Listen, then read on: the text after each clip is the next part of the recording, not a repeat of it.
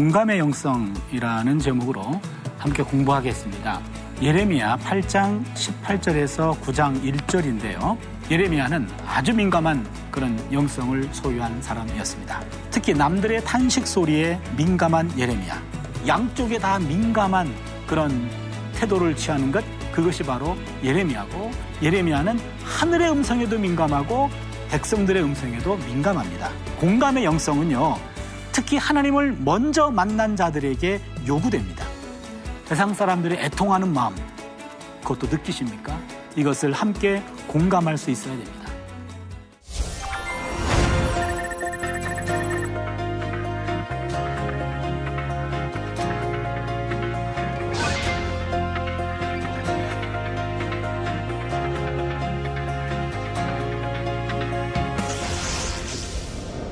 안녕하세요. 나침반 바이블 시청자 여러분. 아, 한세대학교 구약학 교수 차준입니다. 아, 오늘은 네 번째 강의가 되겠네요. 지난번 강의 어, 기억하시나요? 지난번 강의는 공감의 영성이었습니다. 예레미야만이 갖는 독특한 영성을 얘기했고요. 오늘은 아, 고독의 영성이라는 어, 또 다른 영성을 함께 공부할 텐데요. 오늘의 포인트를 잠깐 볼까요? 예, 오늘의 포인트는 첫 번째 여섯 개의 고백이 나오는데 그 예레미야의 고백에 대해서 우리가 집중적으로 공부하게 되고요. 두 번째는 고독이라는 것이 종교성 중에 가장 본질적인 것 중에 하나다. 참 종교성은 고독을 담고 있다라는 것을 함께 나눠보고요. 마지막으로는 고독의 영성이 오늘 우리 크리스찬들에게도 필요하다. 이것을 강조하려고 합니다. 오늘 강의도 여러분 초집중해 주시고 유익한 강의가 되었으면 좋겠습니다. 예, 그러면은 12장 1절에서 6절 본문인데요. 하나님이 그러실 수 있는가? 아, 이렇게 시작하는데요. 아, 예레미야 12장 1절에서 6절은요, 예레미야의 두 번째 고백, 두 번째 탄원에 해당됩니다. 예레미야 첫 번째 고백은요, 여러분 여섯 개 고백이 있어요. 11장 18절에서 23절, 두 번째는 12장 1절에서 6절, 세 번째가 15장 10절에서 21절, 네 번째가 17장 14절로 18절, 다섯 번째가 18장 18절로 23절, 마지막 여섯 번째가 20장 7절에서 18절. 여기 나온 이 여섯 개의 예레미야의 고백록, 혹은 예레미야의 탄원, 혹은 예레미야의 탄식, 요 본문들은 굉장히 유명한 본문입니다. 다른 예언서에는 없어요. 예레미야서에만 있는 겁니다. 그래서 오늘 우리는 두 번째 고백을 함께 공부하려고 합니다. 12장 1절을 보면은요, 이렇게 시작해요. 야외 연애가 주와 변론할 때에는 주께서 의로우시니이다.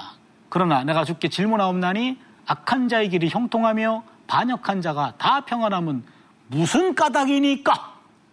지금 하나님한테 큰 소리 치고 있어요. 하나님께 따지고 있습니다. 여기서 어, 지금 변론하다. 요 단어 히브리어로 변론하다. 저 단어가 히브리어로 리브란 뜻입니다. 이게 변론하다, 쟁단하다 법정 용어예요. 그러니까 하나님을 고소하는 겁니다. 이것은 불평 수준이 아니라 하나님을 고소하고 있어요. 예레미야의 불평은 시시비비를 가리는 고소 단계에 이르고 있다고 볼 수 있습니다. 예언자가 하나님을 부른 이유는 불평 수준이 아니라 하나님을 고소하고 있습니다. 여기서 문제는요, 의인의 불행과 악인의 행복이에요. 이런 수수께끼. 오늘날도 마찬가지죠. 저 원수 같은 저 사람은 늘 잘 되는데 늘 나만 힘들어져요. 이런 것들. 요것들, 의인의 불행과 악인의 행복이란 이 수수께끼는요, 구약 성경에 자주 등장하는 주제입니다. 예, 시편 한번 보실까요? 73편 보시면은요. 볼지어다 이들은 악인들이라도 항상 평안하고 재물은 더욱 불어나도다. 13절을 보세요. 내가 내 마음을 깨끗하게 하며 내 손을 씻어 무지한데 한 것이 실로 헛되도다. 나는 정직하게 살아보려고 하는데 나는 점점 힘들어지고 어려워져요. 헛되요. 그러나 악한 사람들이 항상 샬롬하고 그 사람의 재물은 더욱더 불어나는도다. 시인도 아마 답답했던 모양입니다. 그런데 이런 주제는요, 구약성경 예언서에서는 예레미야가 처음으로 문제를 제기합니다. 2절 보시면은 주께서 그들을 심으심으로 주께서 그들을 심으심으로 그들의 뿌리가 박히고 장성하여 열매를 맺었거늘 그들의 입은 죽게 가까우나 그들의 마음은 머니이다. 라고 나오는데요. 여기 보시면 악인들을 심었어요. 그 다음에 뿌리가 박히게 했어요. 그리고 열매를 맺게 했어요. 뭐가 생각이 납니까? 어떤 그림이 그려지지 않나요? 심었어요. 뿌리를 내리게 했어요. 열매를 맺었어요. 나무가 연상되지 않습니까? 나무 이미지입니다. 구약성경에서 나무는 의인을 상징합니다. 그러게 야외와 야외의 율법을 신뢰하는 자를 가리킬 때 곧잘 이 용어를 사용합니다. 예레미야 17장 7절에서 8절을 보면은요. 무릇 야외를 의지하며 야외를 의뢰하는 그 사람은 복을 받을 것이라. 그는 물가에 심어진 나무가 그 뿌리를 강변에 뻗치고 더위가 올지라도 두려워하지 아니하며 그 잎이 청정하며 가무는 해도 걱정이 없고 결실이 그치지 아니함 같으리라. 여기 보니까 야외를 의지하며 야외를 의뢰하는 그 사람은 복을 받아서 물가에 심어진 나무가 된다. 나무의 이미지는 의인을 가리킵니다. 그렇다면요, 지금 예레미야가 안타까워하는 것은 악한 사람을 하나님이 의인 취급하고 있다는 거예요. 그들은 절대로 하나님을 진실로 믿는 사람들이 아니라는 거죠. 입으로는 하나님을 내세웁니다. 그러나 그들의 마음은 그들의 중심은 하나님을 멀리하고 있어요. 인간인 예레미야, 내가 봐도 그들은 경건한지 않은 건데 본심은 그렇지 않은데 입술만 경건한 건데 하나님 인간의 중심을 꿰뚫어 보신다면서요? 아니 인간의 중심을 꿰뚫어 보시는 분이 그것도 못 봅니까? 이렇게 따지고 있는 거예요. 그리고 3절을 보면은요. 주께 야외여 주께서 나를 아시고 나를 보시며 내 마음이 주를 향하여 어떠 어떠함을 감찰하시오니 여기 보니까 예레미야가 나는 적어도 이 사안에 관해서만큼은 무죄합니다. 나는 깨끗합니다. 라고 얘기해요.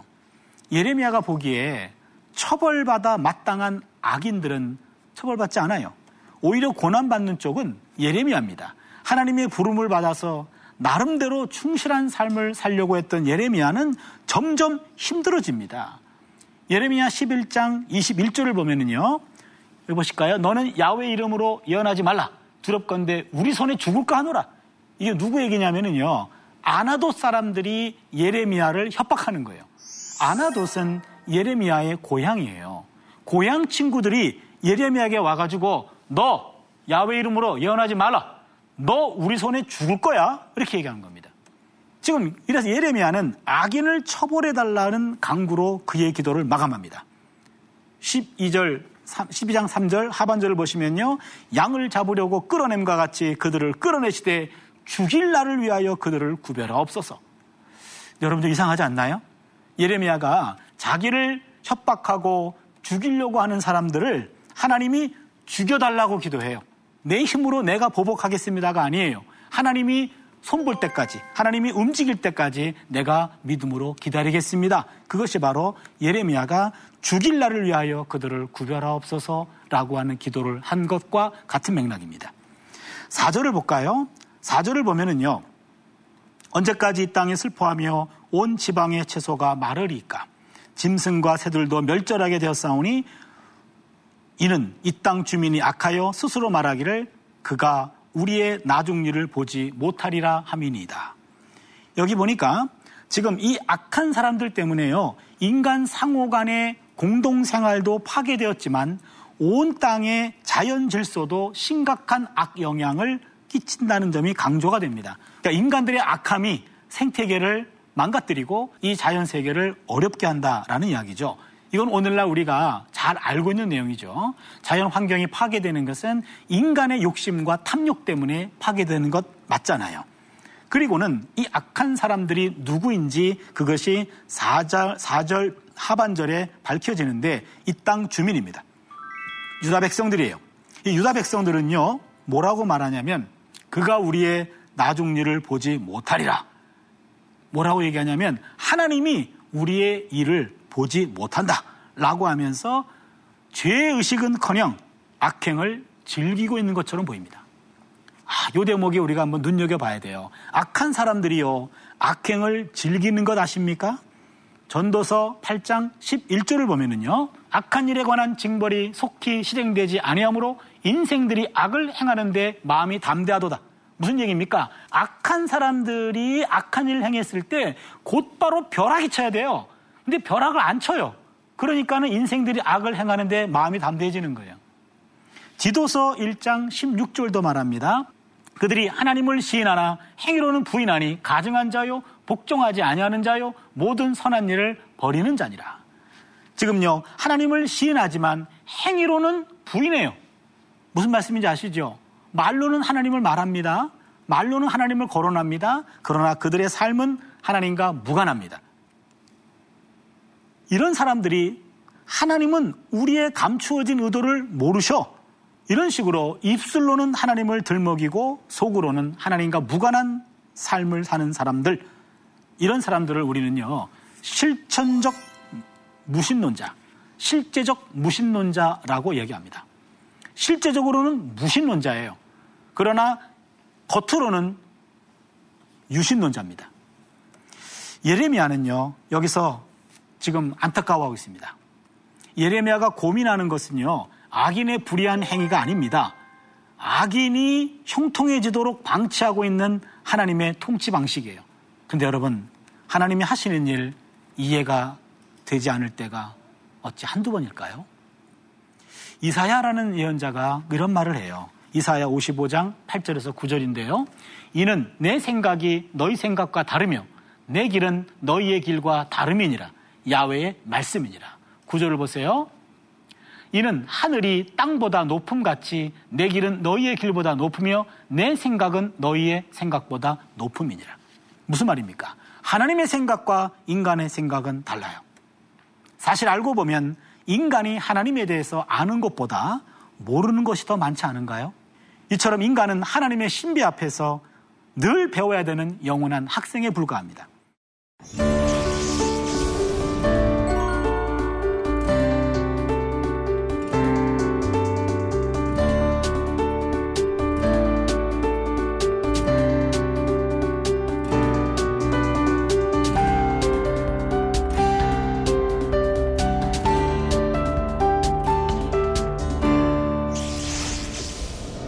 인생은 학교입니다. 태어나면서 인생 학교 입학하고요. 졸업 언제 합니까? 죽을 때 졸업하는 겁니다. 따라서 배우기를 게을리하거나 배우기를 거부하면 죽는 일밖에 남는 것이 없습니다. 두 번째로 넘어갈게요. 이젠 하나님의 동문서답이 내려집니다. 어찌 능히 말과 경주하겠느냐. 여기부터 기가 막힌 답변이 나옵니다. 드디어 하나님의 첫 번째 대답이 떨어집니다. 우선 그 대답을 볼까요? 12장 5절입니다. 보세요. 만일 내가 보행자와 함께 달려도 피곤하면 어찌 능히 말과 경주하겠느냐? 내가 평안한 땅에서는 무사하려니와 요단 강물이 넘칠 때에는 어찌 하겠느냐? 여기 보시면요. 요단의 강물이 넘칠 때라는 요 말은 히브리어로 보면은요. 숲속으로라는 말로 번역이 가능합니다. 요단 강가의 숲에는 사자들이 숨어 있었습니다. 이게 무슨 말입니까? 사자들이 득실거려요. 예레미야 49장 19절을 보면은요, 이런 말이 나와요. 49장 19절을 보면은, 보라, 사자가 요단강의 깊은 숲에서 나타나듯이. 여기 보니까 요단강, 여러분 요단강 가 보셨는지 모르겠네요.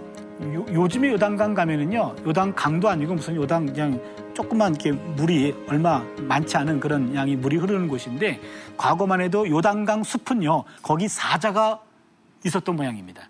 그렇게 요단강의 깊, 깊은 숲 속에서 사자가 등장하는 일들은 그 당시 흔히 있었던 일이었던 것 같아요. 그러니까 하나님이 얘기하십니다. 무슨 말입니까? 야, 지금 예레미야는요, 하나님께 지금 따지고 있어요. 악한 사람들을 좀 어떻게 처벌해 주십시오. 라고 따지고 있는데, 기도하고 있는데, 예레미야 11장 21절로 23절에 보면은요, 하나님이 예레미야의 마음을 들어줘요. 아이고, 너 마음이 많이 아프구나, 힘들구나, 예, 힘듭니다. 내가 네 마음 안다. 내가 해결할 때는 조금만 기다려라. 이런 식으로 해주는 것이 11장 21절로 23절인데, 지금 12장 5절의 대답은 너무 달라요. 무슨 말입니까? 지금 내가 보행자와 함께 달려도 피곤하냐? 어찌 능히 말과 경주하겠느냐? 내가 평안한 땅에서는 무사려니와 유단 강물이 넘칠 때는 어찌하겠느냐? 예레미야가 진지하게 질문했는데 하나님은 동문서답합니다. 완전히 무시당하고 말아요. 이 말은요, 책망하고 있어요. 예레미야의 현재 상황은 너 지금 힘드냐?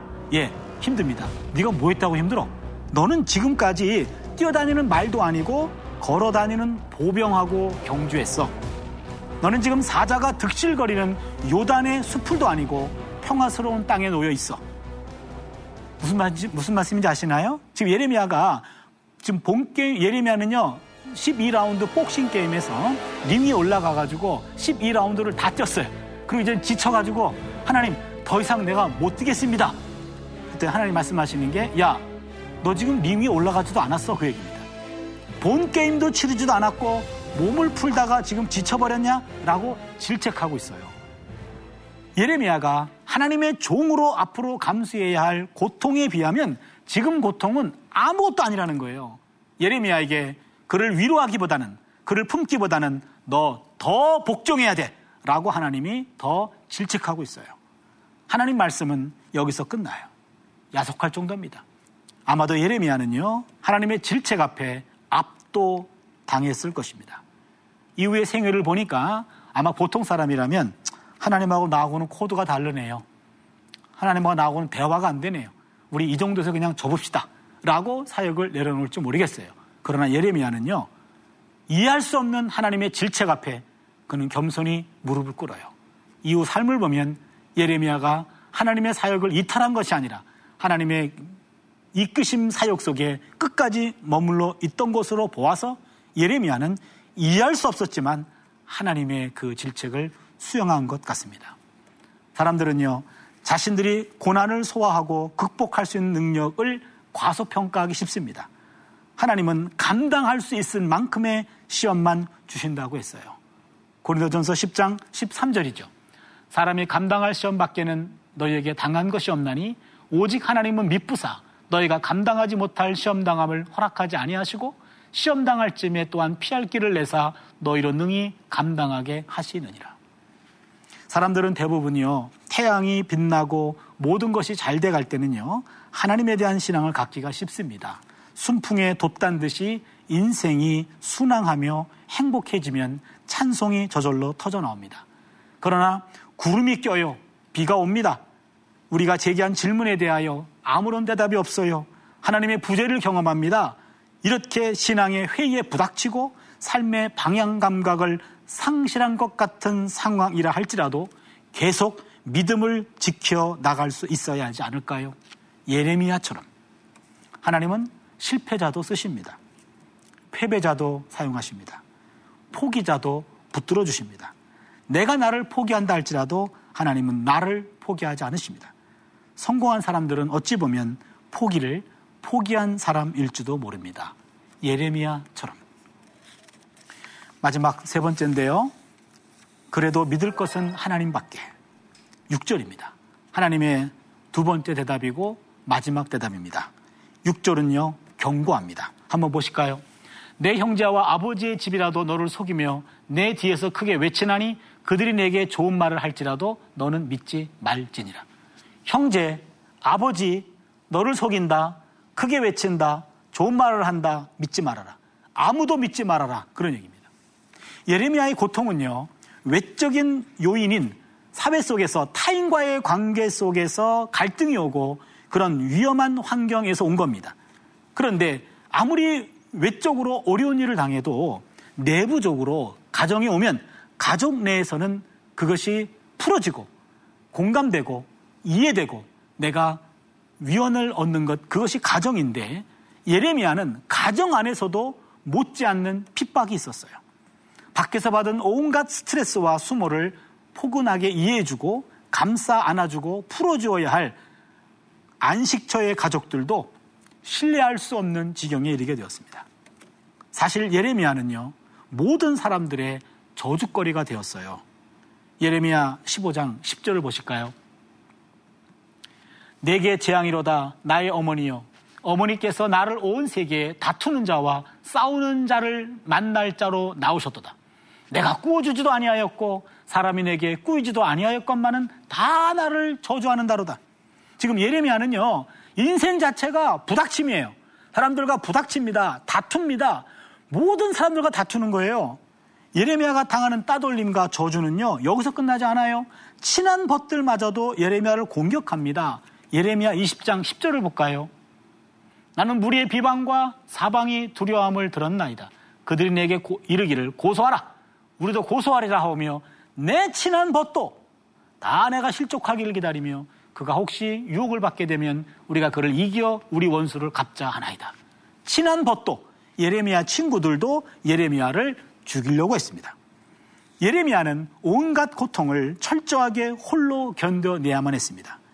예레미야는 사회나 가족이나 친구들과 신뢰할 만한 교제와 필요한 도움이 완전히 차단된 고독한 삶만을 살게 되었습니다. 그럼 예레미야 어쩌란 얘기입니까? 그 누구도 신뢰할 수 없어요. 그 누구도 믿을 수 없어요. 그러면 누굴 믿고 살라는 이야기입니까? 하나님의 대답은 분명합니다. 예레미야야, 네가 믿어야 될 사람은 사람이 아니요 하나님 한 분, 오직 나만을 믿어야 된다. 이거를 가르치는 겁니다. 사실 사람은 믿음의 대상은 아닙니다. 사람은요, 사랑과 사귐의 대상입니다. 시편 146편입니까? 귀인들을 의지하지 말며 도울 힘이 없는 인생도 의지하지 말지니 그의 호흡이 끊어지면 흙으로 돌아가서 그날에 그의 생각이 소멸하리로다. 야곱의 하나님을 자기의 도움으로 삼으며 야외 자기 하나님에게 자기의 소망을 두는 자는 복이 있도다. 누가 우리의 도움이십니까? 하나님 한 분밖에 없습니다. 야곱의 하나님, 야외 자기 하나님, 자기의 소망을 두는 자 복이 있도다. 예레미야가 이제 의지해야 할 분은 오직 하나님 한 분밖에 없습니다. 고향과 친척과 아버지 집을 떠나 내가 내게 지시할 땅으로 가라. 창세기 12장 1절에 그 대목이 나와요. 여기 보면요. 고향과 친척과 아버지 집. 고향은 지연의, 지연의 보호막이죠. 고향 친척과 아버지 집은 혈연의 보호막입니다. 모든 인간은 지연과 혈연의 보호막 안에 있습니다. 그런데 그 인간적 보호막을 떠나서 하나님이 지시할 땅으로 가라! 라는 그 명령에 아브라함은 실천합니다. 아브라함은 철저히 하나님의 손가락 하나에 남은 삶을 맡겨요. 하나님의 보호막을, 보호막에 남은 삶을 다 맡기는 겁니다. 아브라함은 인간의 보호막인 고향과 친척과 아버지 집을 떠나 하나님 한 분하고만 함께하는 삶으로 부름받은 겁니다. 하나님의 사람은요, 하나님과 단 둘만 있는 고독의 자리를 꺼려서는 안 됩니다. 홀로 있어 보이는 고독의 자리가 사실은 홀로가 아니기 때문입니다. 인간의 보호막에서 떨어져 나와 하나님 앞에 고독하게 홀로 서 있어 본 자만이 하나님의 은혜를 제대로 맛볼 수 있습니다. 하나님의 은혜를 제대로 맛보는 상황은 내가 나 혼자밖에 없다라는 것을 느끼는 순간이에요. 고독의 순간 하나님의 은혜가 더 크게 느껴집니다. 이는 하나님의 보호막에서만 느낄 수 있는 겁니다. 그렇다면 사실 예레미야는 혼자가 아니었어요. 예레미야 옆에는 하나님이 늘 계셨습니다. 그러니까 하나님은 한 번도 나를 떠나신 적도 없고 실망시킨 적도 없는데 허울뿐인 인간의 울타리를 벗어던지자 강력한 하나님의 울타리가 그의 둘레를 감싸고 돈 겁니다. 욥기 1장 10절을 보면은요. 주께서 그와 그의 집과 그의 모든 소유물을 울타리로 두르신 때문이 아니니까 주께서 그의 손으로 하는 바를 복되게 하사 그의 소유물이 땅에 넘치게 하셨음이니다. 무슨 얘기입니까? 하나님은 욥을 울타리로 보호하시듯이 욥의 집도 울타리 보호해 주시고 욥의 소유물도 울타리로 보호해 주십니다. 마찬가지로 하나님은 우리의 울타리가 되어 주십니다. 하나님은 예레미야의 절대 고독 체험을 통하여 인간이 홀로 있으면서도 절대적인 하나님이 예레미야와 함께 하심을 느끼는 고독의 영성을 가르친 겁니다. 예레미야는 이러한 상황에 처해 있습니다. 그러나 예레미야는 하나님, 제가 어, 떻게 저에게 이러실 수 있습니까? 라고 탄식하지만 하나님 말씀하십니다. 이런 과정을 통하여 사람과 환경을 의지하지 말고 오직 하나님만 의지하며 당당하게 설 수 있는 영성을 소유한 자로 만들어 가는 겁니다. 예레미야를 완전히 고독으로 밀어 넣으시면서 그에게 단 한순간도 떠나지 않으셨던 하나님. 그분의 존재가 드디어 드러나는 겁니다.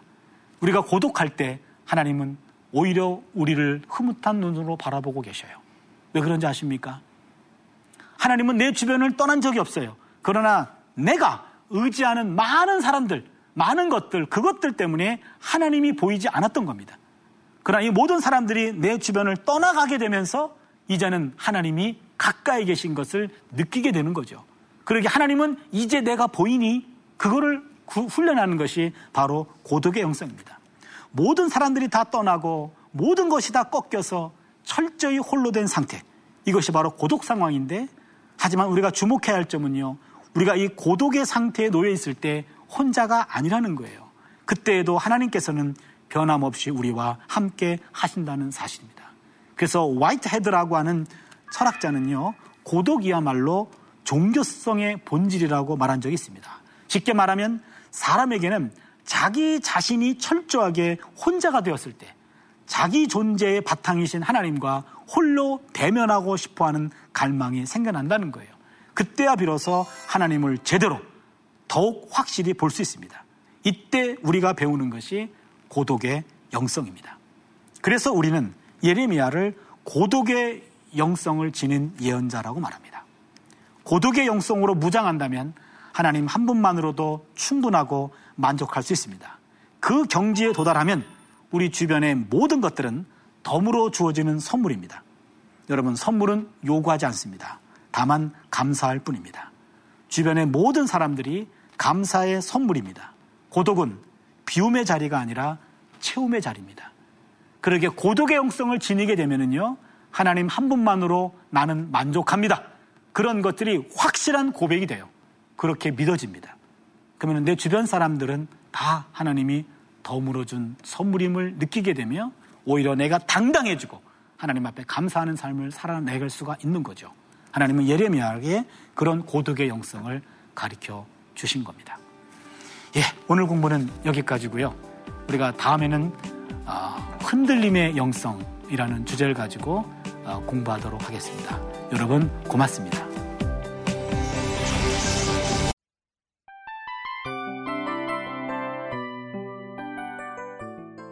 이 프로그램은 청취자 여러분의 소중한 후원으로 제작됩니다.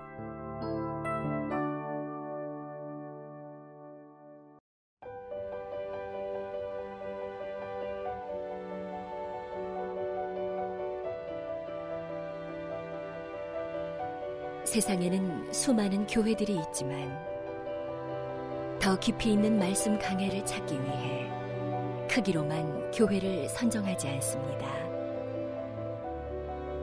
보다 좋은 영적 콘텐츠를 더 많이 나누기 위해 방송비를 받지 않습니다. 1년 365일 복음만 전하고 싶어서 우리는 광고를 하지 않습니다. 온누리의 복음을 땅끝까지